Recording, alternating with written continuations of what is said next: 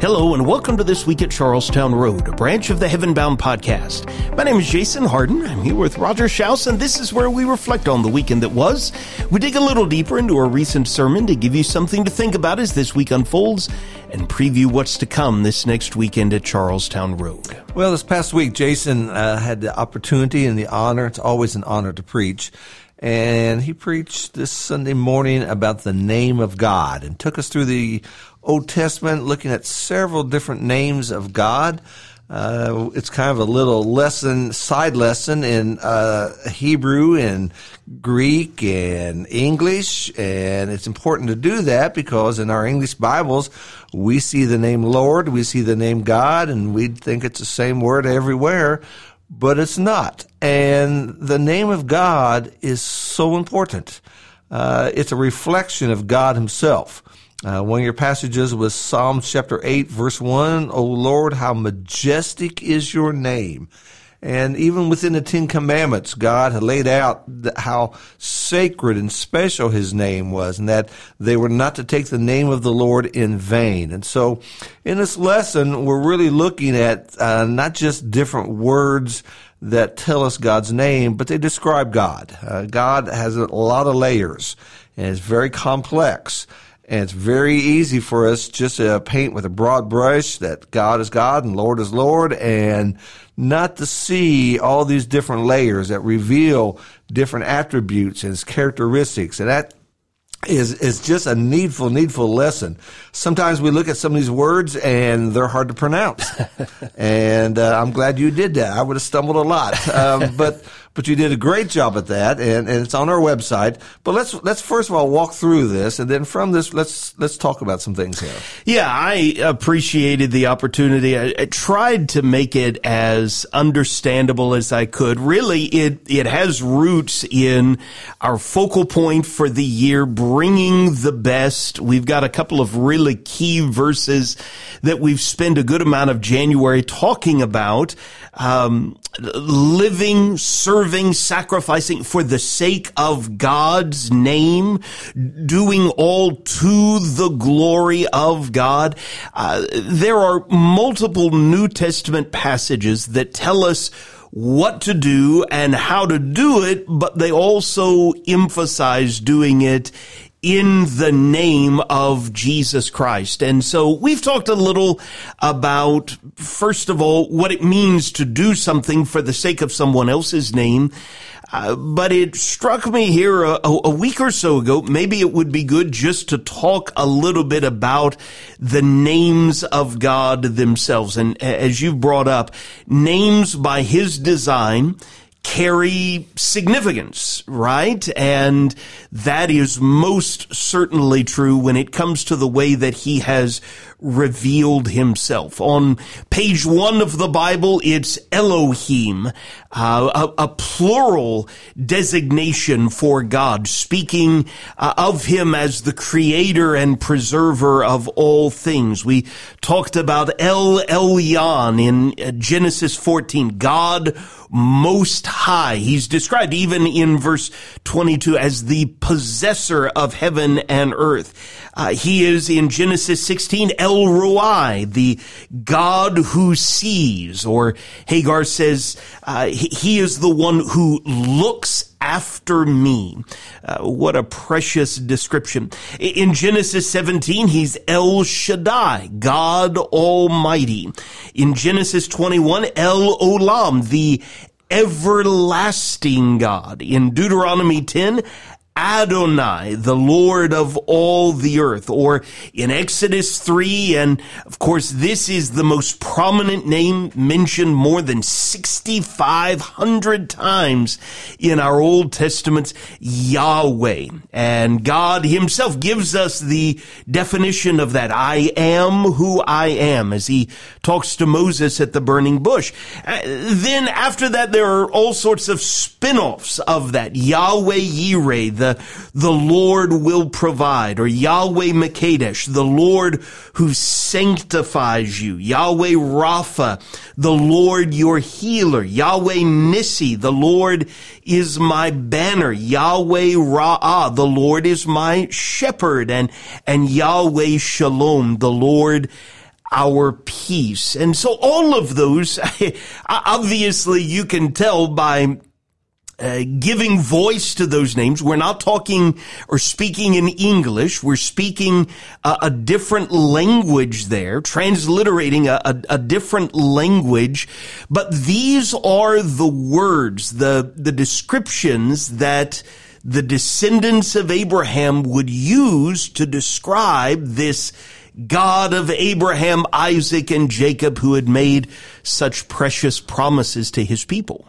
Now, you know, our view of worship and even our view of life is, is, based upon how we see God. Yeah. And so, and so when we look at all these different terms, this is God trying to tell us who he is. And, and one of the first things that, that I think a person would ask, just kind of 32,000 foot view is, why are there so many different words to describe God. Yeah. And what would we say to that? Well, I, if someone were to come up and ask me, who, who are you? What, what's your name?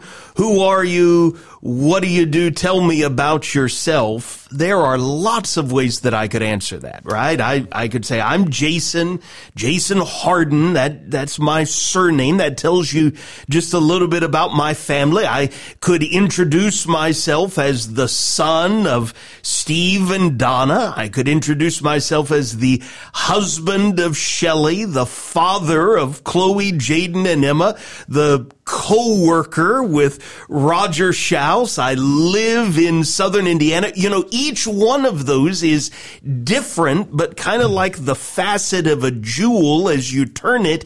Each one of those little facets tells you a little bit more about me. And so you don't have to be deity for that to be right. true. We could go on and on. And I mean, there are people, Roger, who refer to you as Mr. Jumpstart. Well, that tells you something a little bit about how you spend a lot of your time and energy, right? Right. right. And, you know, uh, you're a man, you're a citizen, you're mm-hmm. a father, you're a husband. I mean, uh, you're a disciple. You know, th- those layers have different tangents. Right. And so when you talk about your relationship with God, you're a disciple of Jesus. You talk about, you know, do you belong to this country? You're a citizen.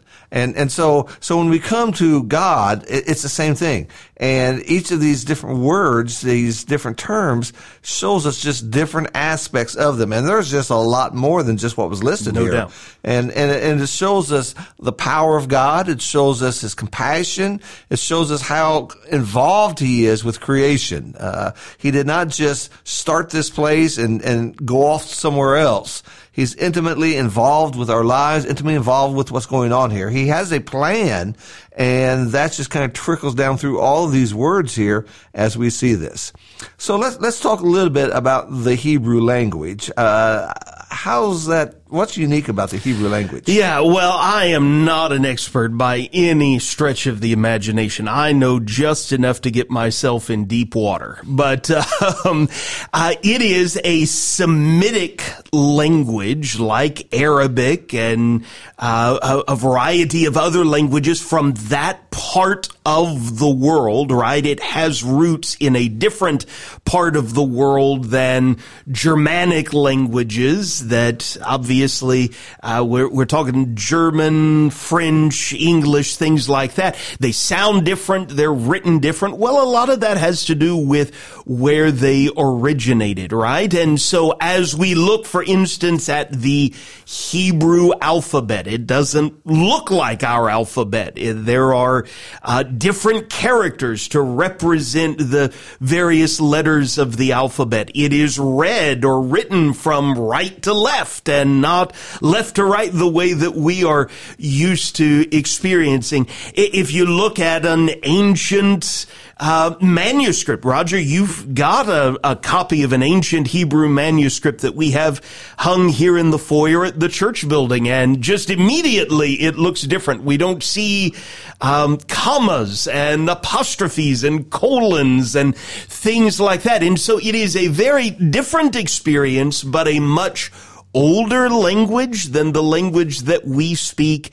And of course, it is the language in which the vast majority of the Old Testament is written. Yeah, and, and my understanding is in the early, early language, it had no vowels. Right. And so when we get to words like Yahweh, instead of spelling it Y A H W E H, it would have Right. been Y H W H. Right. And uh, been hard to pronounce. Uh, we need our vowels, and so and so that that is something different. Now, as you look at the language as a body, not so much the individual letters or which direction it's read from, how how is Hebrew or even Greek for a lot of that reason different than the English language? Yeah, well, I you did a very good job in your closing remarks. Actually, you closed our assembly and you brought out, I thought, a very, very, very good note about context-driven languages. Uh, why don't you go ahead and share that, and and we can, if our listeners are following along, why don't they meet us here in a few minutes in the Gospel of John, chapter twenty-one? Sure. So, so the Hebrew and big part of the Greek language, they had unique or special words uh, for what they meant. Now, in the English language, as I said, it, it is a context driven. So a guy will say, I love my dog. I love chocolate. I love my wife. All right. Now they're not the same. Okay. The context determines that. Yeah, he likes his dog. He really likes chocolate, but he married his wife. And so he may use the love into all those. A lot of country songs will talk about that. I love my truck and I love this. Okay. Well, if it, if the word is universally the same, that guy's going to be sleeping in this truck quite a bit. Okay.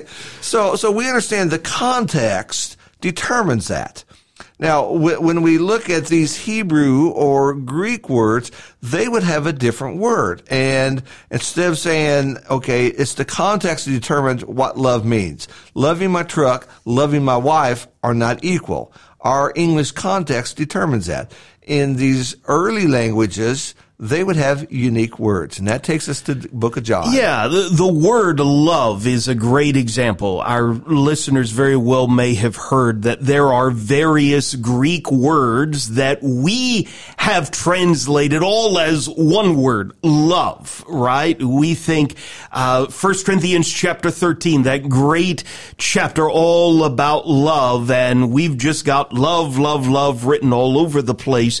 But Greek speakers had different words to describe different types or degrees of love. And you even get a sense of this at the, some of the closing scenes of John's gospel after, of course, Peter had denied three times that he even knew who Jesus was the resurrected Jesus meets Peter and other apostles up on the shores of the Sea of Galilee, and Jesus miraculously provides breakfast. Uh, verse 15 of that chapter tells us when they had finished b- breakfast, Jesus said to Simon Peter, Simon, son of John, do you love me more than these? He said to him, Yes, Lord, you know that I love you. He said to him, Feed my lambs. He said to him a second time, Simon, son of John, do you love me? He said to him, Yes, Lord, you know that I love you.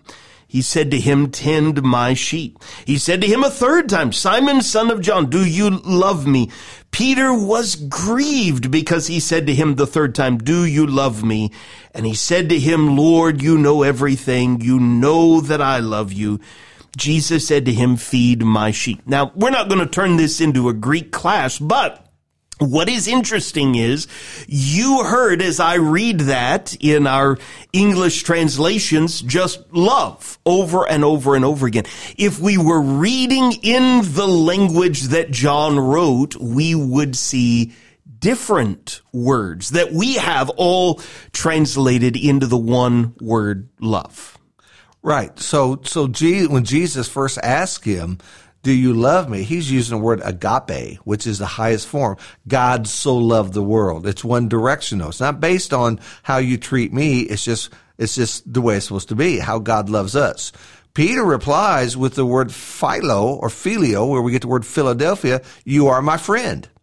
Now, and if we were writing this originally from the English language, we, we would probably understand the context would tell that. But when we just look at that word love, it, it seems the same. It seems like they're, they're just repeating each other, but there's different words. Right. And that brings that all out. And so, so, when, so that's why a study like this, a sermon like this is so helpful for us.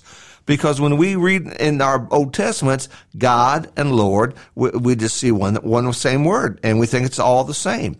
But we realize these different layers and how important it is of revealing God to us in different ways his power, his strength, his everlasting love, his compassion, and those things are very, very important to us as we think about that. Yeah, I, I really hope that by spending a little bit of time looking at that, number one, we have more of a sense of why the psalmist says in one, Psalm 111, holy and awesome is your name. I mean, you, you cannot read through that list uh, if you are a believer and your heart is where it needs to be and not be impressed by how awesome some of these names are, but also what I, I really hope came through is these names call for something from us, right? And,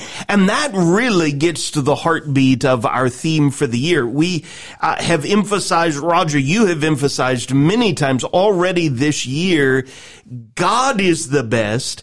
That's why we bring the best. And I hope by looking at these names, well, God clearly is better than any Pharaoh, any ruler in Babylon, any Caesar, any king, any queen, any president. He is higher, holier, more awesome than any human being.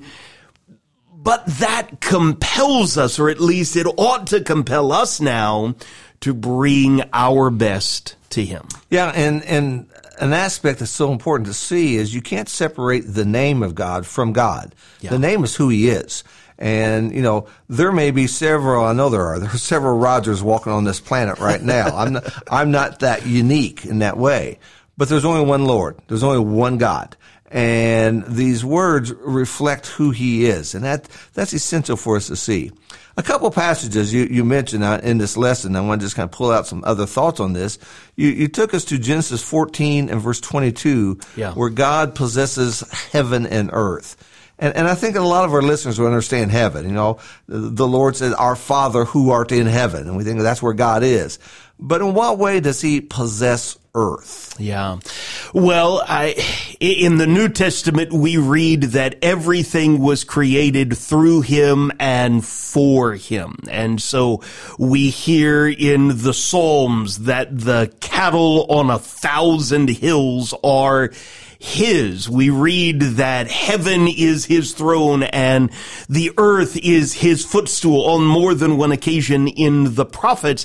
And what all of that emphasizes is, okay, not only is he the creator of everything, uh, the preserver of everything, but he is the sovereign over everything. Just like, uh, you know, you can go and you can visit all sorts of places in England and talk with various farmers, various merchants, and you talk long enough and eventually it's going to get to, well, all of us here have a sovereign, a king, right? Even in ancient times, I mean, a, a farmer could say, well, this is my farm, but in a very real sense, it belonged to the king, right? How much more the king of all the earth. And, and where this gets really, really personal is if heaven is his and the earth is his and all that fills the earth is his,